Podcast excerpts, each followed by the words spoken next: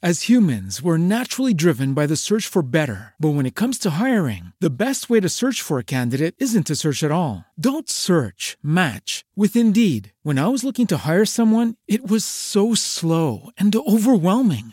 I wish I had used Indeed. If you need to hire, you need Indeed. Indeed is your matching and hiring platform with over 350 million global monthly visitors, according to Indeed data, and a matching engine that helps you find quality candidates fast. Ditch the busy work. Use Indeed for scheduling, screening, and messaging so you can connect with candidates faster. And Indeed doesn't just help you hire faster. 93% of employers agree Indeed delivers the highest quality matches compared to other job sites, according to a recent Indeed survey. And listeners of this show will get a $75 sponsored job credit to get your jobs more visibility at Indeed.com slash podcast. That's Indeed.com slash podcast. Terms and conditions apply.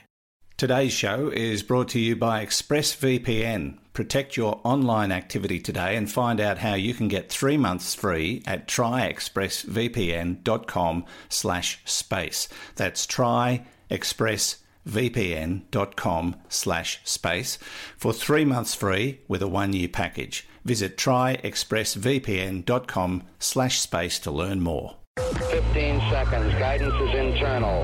10, 9,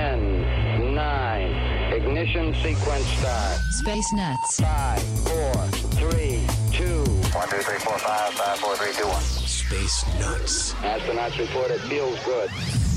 Hello again, and thank you for joining us on the Space Nuts podcast. This is where we talk about astronomy and we pretend to know what it's all about, and we have you completely fleeced. Well, I do. Uh, Fred does know his stuff. Uh, Fred Watson joins me, as always, from the Australian Astronomical Observatory. Hello, Fred. Hi, Andrew. How are you doing? I am well. I'm very well. And you, and you look fresh as a daisy, my friend. Oh, Where yeah. have you been?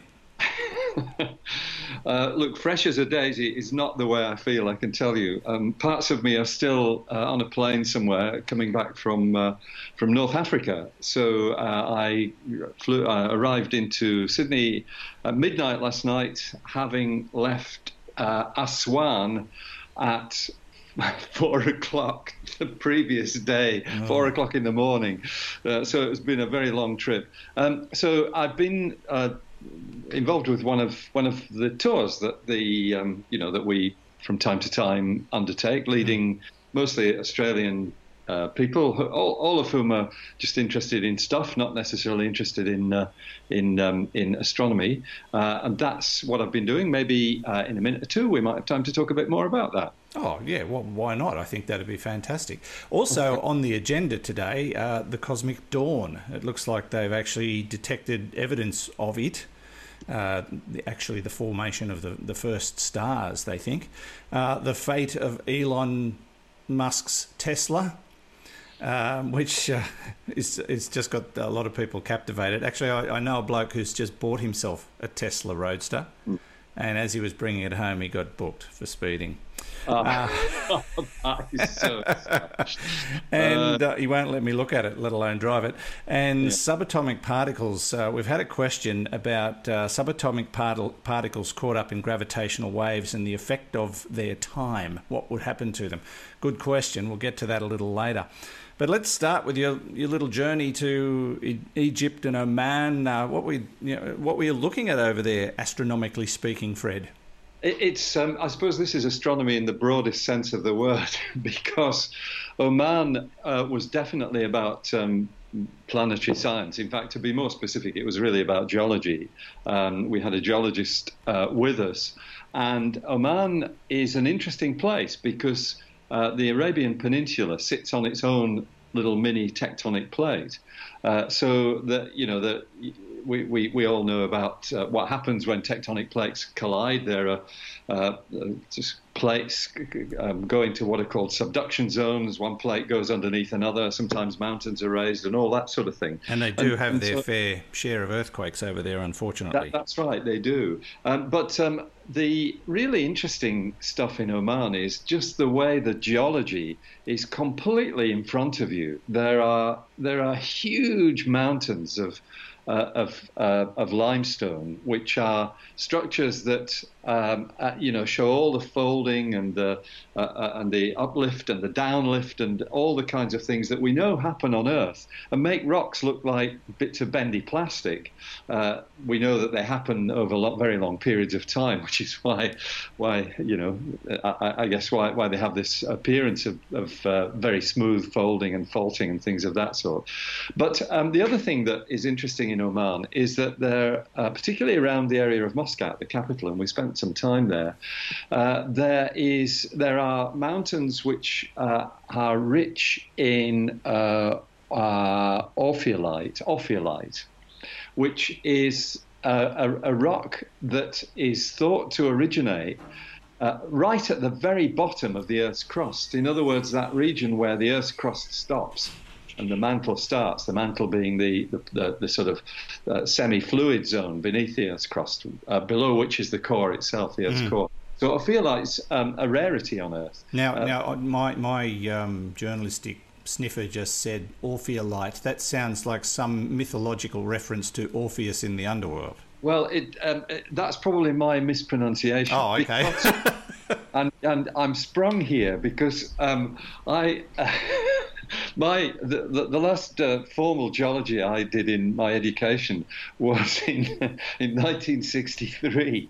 Um, I've done a lot since then, but it's been very much uh, out of personal interest rather than rather than looking at um, you, you, know the the, uh, the, the, the more formal aspects of geology. But you've you've you're, you've absolutely sprung me because the way I remembered uh, what that rock is called is by remembering Orpheus in the underworld. and, and, I refer to earlier comments about us faking it until we make it.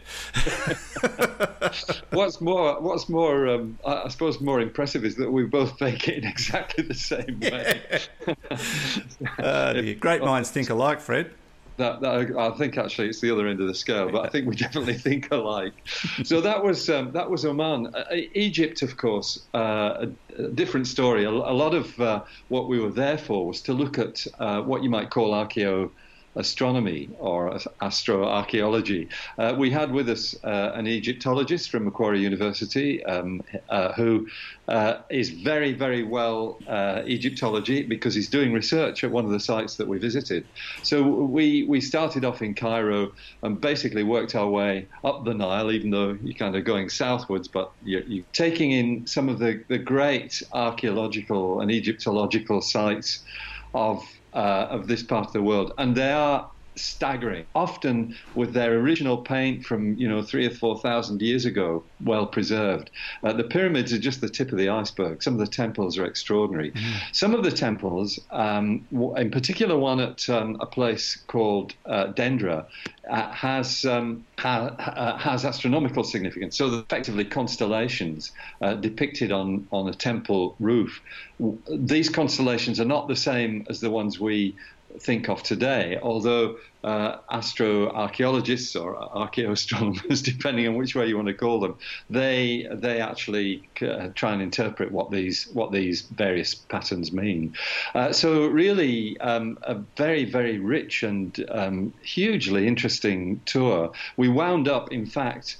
Uh, as I said, I left uh, Aswan, which is very well known for its dams, the two dams at Aswan across the Nile. But uh, something like 240 kilometers further south of that is the Abu Simbel site, which is where there are these colossal statues of Ramesses II and, and other gods um, just sitting there in the desert. They, these statues are actually moved when the uh, when the uh, High Aswan Dam uh, project went ahead.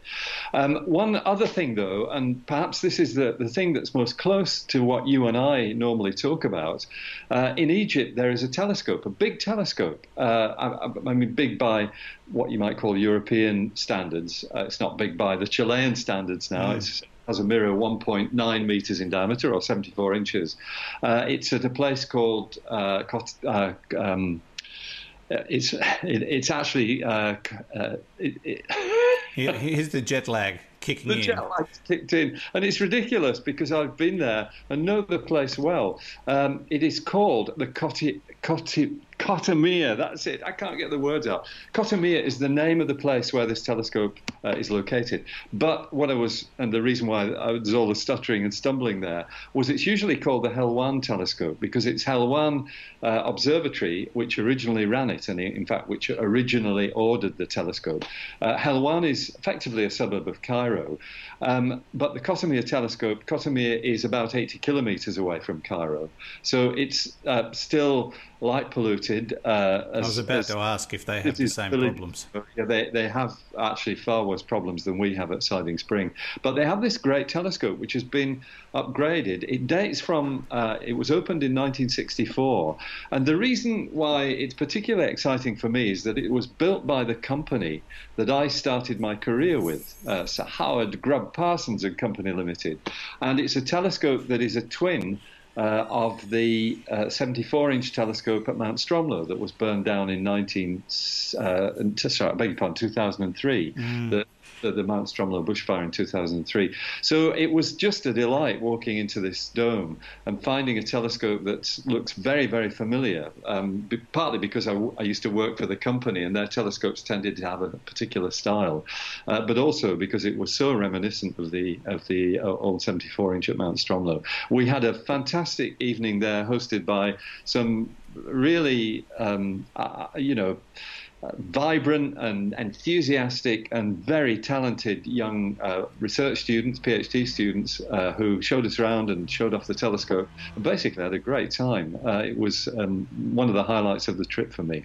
And, so, and let me ask you, Fred, when you do these trips, do people recognise you? Are you, I mean, in, in, the astronomical sphere, do they go, "Oh, Fred Watson, I know uh, you"? um, a few, there's a handful of people uh, in Australia who do, but actually overseas, um, it's more the organisation that they recognise ah. because the Australian Astronomical Observatory, of course, is, uh, is Australia's national observatory. We used to be the Anglo-Australian Observatory, and they they are uh, well aware of that. And uh, actually, we also had with us David Malin, who is the guy who basically put color imaging into astronomy back in mm. the 1980s. A very good friend of mine. Um, David ha- does have an international reputation, and um, people often uh, recognize him. It's, so it's, it's you're not the real David Malin, are you? Uh, and who's this other guy? that sounds like my career. Hmm. No, anyway. it sounds like you had a fabulous trip, though. Mm, all right. Um, thanks for telling us about it, Fred. You're listening to Space Nuts. Andrew Dunkley is my name, and with me, Fred Watson. Now, let's take a little break and find out more about our sponsor, ExpressVPN, rated number one by TechRadar. Uh, this is the one I use. I've been using it for a couple of years and I love it. When I joined ExpressVPN, they were, they were brand new, uh, new to the market, but uh, I read a lot of reviews and did a lot of comparisons. And there was just something about their, their business model that I particularly liked. And a couple of years down the track, honestly, can't complain. Their interface is very easy to use. Their their service is second to none. Uh, I've had to contact them a couple of times about um, certain things that I wanted to do, and they were brilliant. So, you may be wondering why I do need a VPN at all. It's all about privacy. Uh, do you really want big tech companies, governments, and others knowing uh, what's going on with your online activity. Even if you're having nothing to hide, it just feels downright creepy. Uh, I think you'll agree. And governments are getting more and more interested in what you're doing every day. And so, yeah, protecting your privacy is what VPN is all about. And how often do you uh, run across websites that you want to get information from only to find that they're geo blocked? This is becoming an increasing problem, but ExpressVPN solves that problem for you. Uh, now, if you go to our special URL, you'll see quite a list of things this service can help you with, things you may never have thought of before. As I say, it's the one I use, secure, fast, and it just works. Uh, so protect yourself online today and find out more about how to get three months free at tryexpressvpn.com slash space. That's T-R-Y-E-X-P-R-E-S-S-V-P-N dot com slash space for three months free with a one-year package. Try expressvpn.com slash space to learn more And you'll find the link details in the show notes and on our website. Now, back to the show. Roger, you're loud clear here also. Space Nuts. Next up, Fred, The Cosmic Dawn, which sounds like the title of a great movie or perhaps some kind of um, science fiction battle. But it is, in fact, an event, and uh, we have now detected signs of the formation of the first stars in the universe. This must be quite exciting. Uh, it is because um, the observation of the first stars in the universe is one of the holy grails of astronomy, uh, and of, of, course, Andrew, it um, it goes back to the fact that when we look out into space, we are always looking back in time. Mm. So, uh, as, as, astronomers look further and further out into space, you can look further and further back in time, and you can get to a time um, when there were no stars uh, in the universe. So, one of the big uh, tasks that astronomers have set themselves is to observe back to that time when the first stars were switching on. And that needs big optical or visible light telescopes, the coming generation of uh, ELTs, extremely large telescopes, will be the ones that will allow us to see these first stars directly because, of course, they're in distant galaxies. They are very, very far away. But those first stars, when they did switch on, they did something to the gas uh, around them. Uh, and this was basically hydrogen gas that's in, uh, you know, in the in the um, in the early universe. The, the, after the Big Bang, the universe was pretty well uh, once the, the, the, sort of blast had settled down that the, the universe was filled with cold hydrogen uh, and it was from that cold hydrogen that uh, the first stars formed so when those stars switched on they were very bright, they were energetic, they radiated copious quantities of ultraviolet radiation, and that did something to the, the, the gas in which they were immersed. In fact, it, it basically ionized it. Um, and what that means is that you can. Uh, what you can do is use a relatively small radio telescope to look at, at that signature within the background gas uh, which is effectively time stamped, and that's why this res- research is very exciting. They, they, this is, uh, you, you, know, the, the, signal is time stamped. It's done by what we call the redshift technique. Uh, uh, uh, there's a there's basically a time imprinted on it that tells you when it originated, and that is what has now been detected. And so um, they think they found a signal that dates from about 180 million years after the Big Bang took place. Remember, the universe is 13.8 billion years old. So, this uh, first 180 million years is what we, we now call the Dark Ages, when there was no sh- stars shining.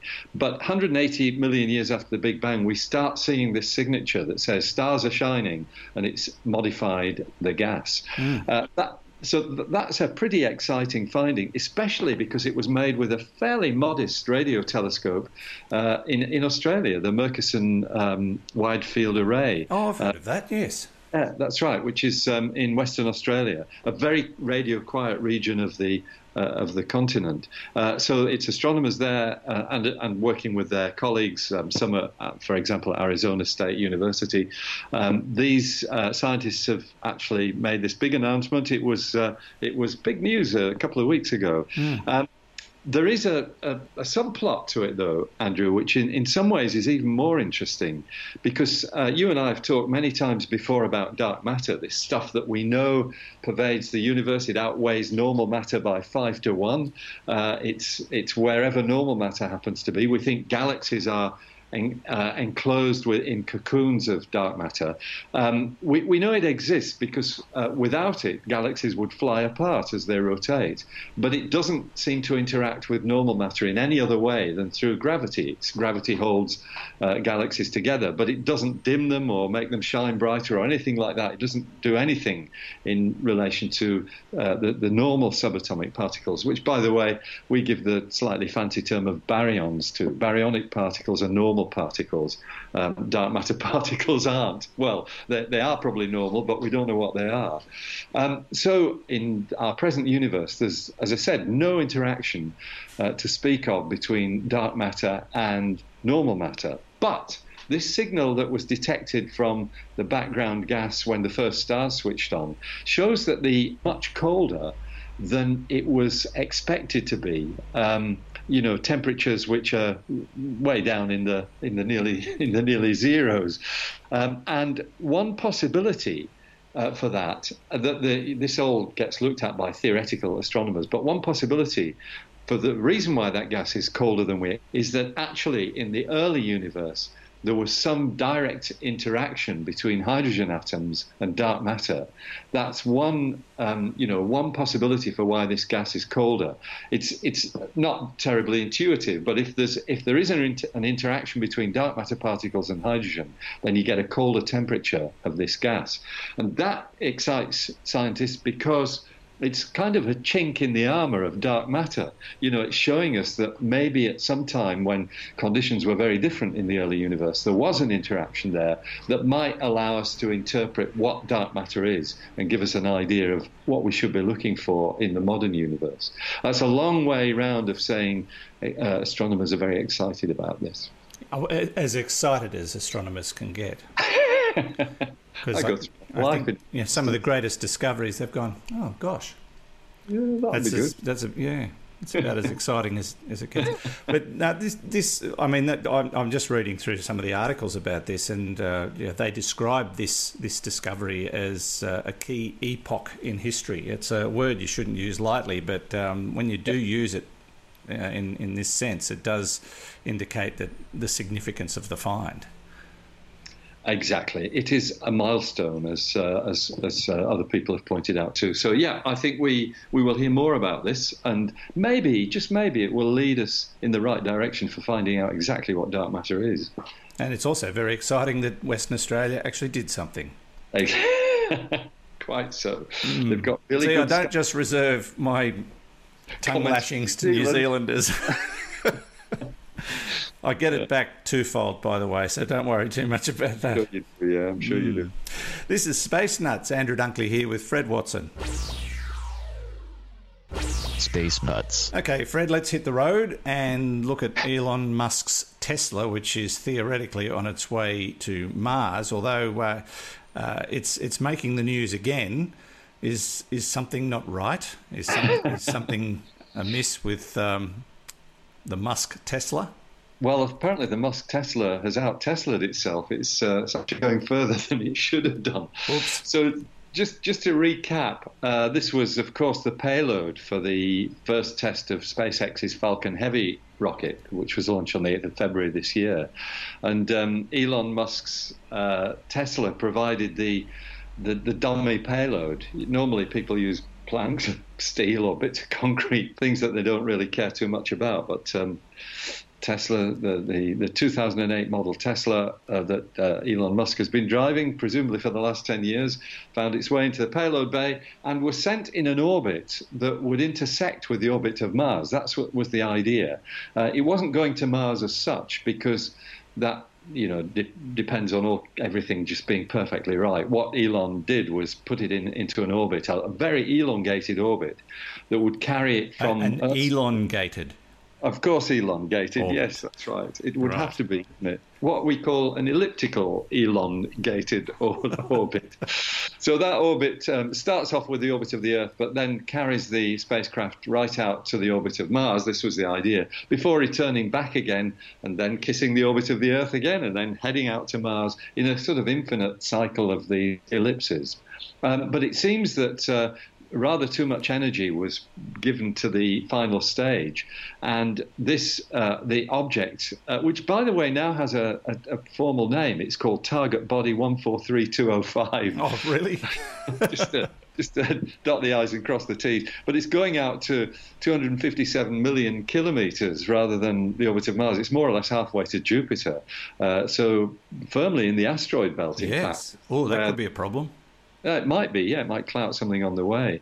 Uh, the reason why this is in the news again, though, Andrew, and it's not a very big story, but it's rather a nice. It's just fascinating a group of uh, scientists have uh, analysed what will happen to the uh, the Tesla orbit as it uh, as it you know evolves uh, over time because it's it, it's got it's feeling pulls from the gravity of all the planets and un- undergoes what we in the trade call perturbations. Perturbations are those uh, gravitational tugs that you get from other worlds. So they've these guys have looked in detail at the orbit of of uh, Elon's Tesla, and the next time it will uh, get close to Earth uh, is is actually in 2091. Good grief.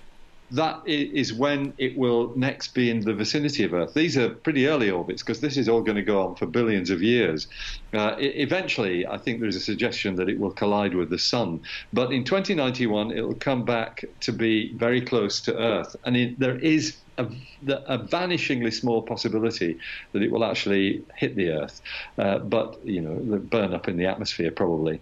Um, the the, uh, the writer Andrew Masterson has uh, Masterson has written a lovely article on this, and he uh, sort of uh, paints this picture of um, somebody working in a field somewhere, and suddenly a, an 80 odd year old Tesla falls out of the sky with a mannequin dressed in a spacesuit in it, and uh, you can imagine the conversation that would go on uh, following that. Uh, it almost certainly won't hit the Earth, but 2091 is the next uh, nearest um, uh, apparition. I, I suspect you and I are unlikely to talk about that at the time, uh, but um, that's something to for the young people of today to put in their diaries. I, su- I suspect what's going to happen is that we will have uh, space travel uh, as a commonality in, in humanity by then.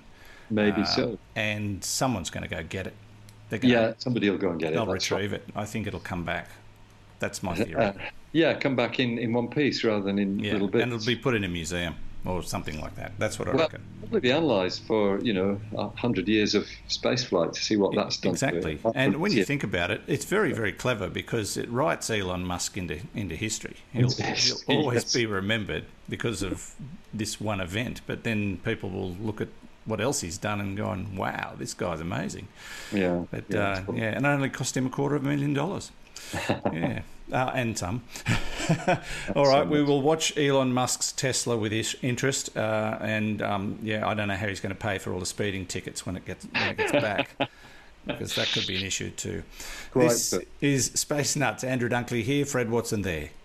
Okay, we checked all four systems and keying with a go. Space Nuts. Finally, Fred, an audience question. These are coming in thick and fast. I've got a bunch of them while you're away. So we're going to try and get to them all. No promises, because some of them are really hard. But uh, this one comes from Stephen in uh, Kingsport, Tennessee. Hello, Andrew and Fred. I'm an avid listener, and now you've uh, made me a critical thinker. Oh, sorry. Uh, in past episodes, Space Nuts has discussed LIGO and the evidence of gravitational waves. Also, more recently, you two have discussed the effect of gravity on time. Yes, we did. Uh, so, suppose you were a subatomic particle that's in a gravitational wave. Would time slow down for you? Would time speed up? Or both? Ah, Stephen's onto something, is he, Fred? Uh, yes, he is actually. He's right on the on the mark. I think it might be Stefan, in fact. So, so apologies to you, Stephen or Stefan, if we're mispronouncing your your name. But uh, your question is a good one because um, gravitational waves. We think of them intuitively as as waves in space. It's the it's the fabric of space that is vibrating and allowing these waves to pass through them. It's uh, of course space is very very rigid, so it's not something that, that, that there's any great flexibility to, and that's why it's taken until now to actually detect them. But uh, the thing to remember is that these are waves. In fact, they're not just waves in space; they're waves in space time, and space time is the kind of sum total of space and time, which Einstein showed were intimately related. Time is a dimension rather like space. So what you've got, if you're a subatomic particle floating around in the middle of space and a gravitational wave passes you by, you feel a disturbance in space, but you also feel a disturbance in time, very, very slightly, uh, as the space disturbance is. It's very tiny, but it will be there.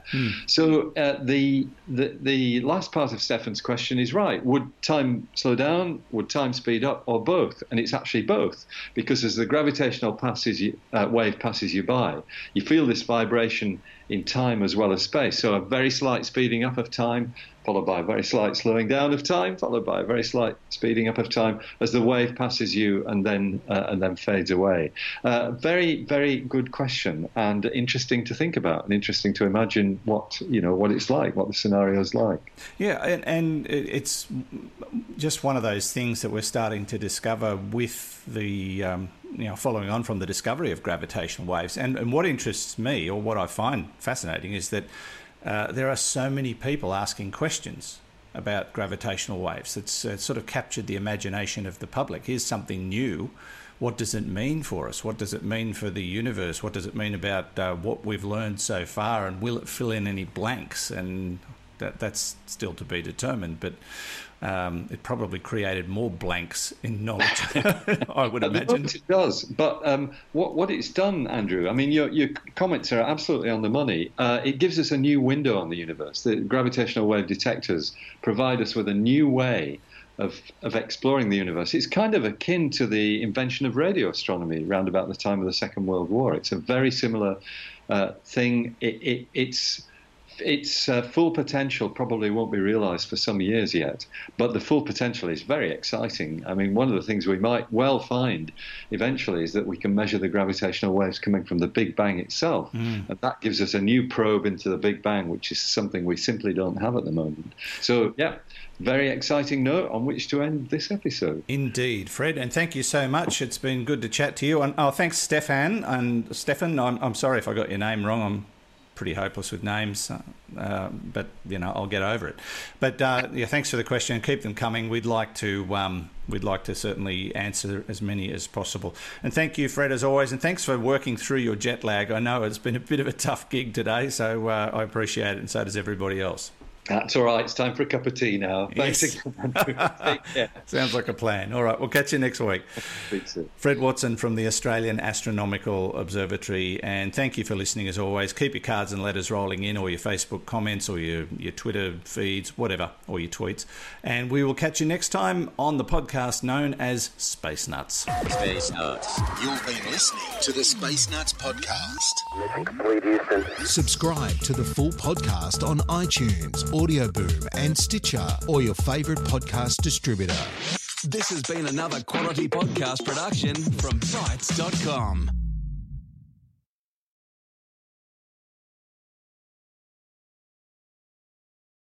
As humans, we're naturally driven by the search for better. But when it comes to hiring, the best way to search for a candidate isn't to search at all. Don't search, match with Indeed. When I was looking to hire someone, it was so slow and overwhelming. I wish I had used Indeed. If you need to hire, you need Indeed. Indeed is your matching and hiring platform with over 350 million global monthly visitors, according to Indeed data, and a matching engine that helps you find quality candidates fast. Ditch the busy work. Use Indeed for scheduling, screening, and messaging so you can connect with candidates faster. And Indeed doesn't just help you hire faster. 93% of employers agree Indeed delivers the highest quality matches compared to other job sites, according to a recent Indeed survey. And listeners of this show will get a $75 sponsored job credit to get your jobs more visibility at Indeed.com slash podcast. That's Indeed.com slash podcast. Terms and conditions apply.